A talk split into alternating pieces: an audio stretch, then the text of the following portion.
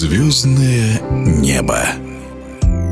Ушел из жизни выдающийся французский футболист Жюст Фонтен. На чемпионате мира 1958 года Фонтен забил 13 мячей. Никто до сих пор не может превзойти этот рекорд результативности в рамках одного мундиаля.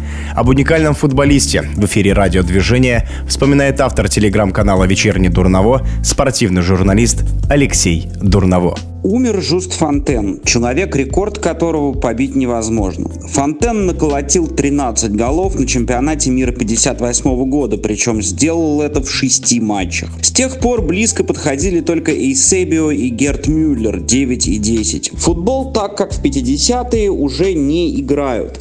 Сейчас на чемпионате мира вообще очень сложно представить себе сборную, которая обороняется один в один без страховки. И все же 13 Фонтена результат уникальной командной работы. Альбер Бато, тренер сборной Франции, построил игру команды, как сказали бы сейчас, вертикально. Быстрее довести мяч до линии атаки. Ответственным за доведение был Раймон Капа, к тому времени уже игрок Реала, а до этого лидер Реймса, клуба, который Бато пять раз приводил к чемпионству и с которым играл в финале Кубка чемпионов. Итог получился ошеломительным. Франция забила 23 гола в 6 матчах. Для сравнения, недосягаемая космическая Бразилия с Горинчи и Пеле забила всего 16. Рядом с Фонтеном играли его одноклубники по Реймсу Роже Пьянтани и Жан Винсан, а дополнял компанию Марьян Веснески из Ланса. Собственно, вся звездная атака той сборной Франции – мигранты или дети мигрантов. Капая Веснески – поляки, Пьянтани – итальянец, Фонтен – марокканец. И он, собственно, никакой не жуст. Рожденный в Марокко, сын французского марокканца и испанки, он получил от матери имя Хуста, которое француз французы просто произносили на свой манер.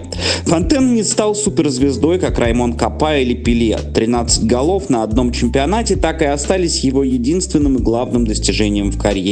Через два года его не окажется в составе сборной Франции на домашнем чемпионате Европы. За 7 лет он вообще сыграл за трехцветных всего 21 матч, забив при этом 30 голов. Карьеру Фонтен завершил в Реймсе после того, как оттуда со скандалом выгнали Бато. Бато найдет себя в Сент-Этьене, с которым четыре раза станет чемпионом Франции. Там же, в Сент-Этьене, у Бато будет играть старательный, но не выдающийся полузащитник Эме Жаке. А 13 фонтенов все еще стоят, и, похоже, им суждено простоять вечность. В эфире радиодвижения был автор телеграм-канала «Вечерний Дурново», спортивный журналист Алексей Дурново.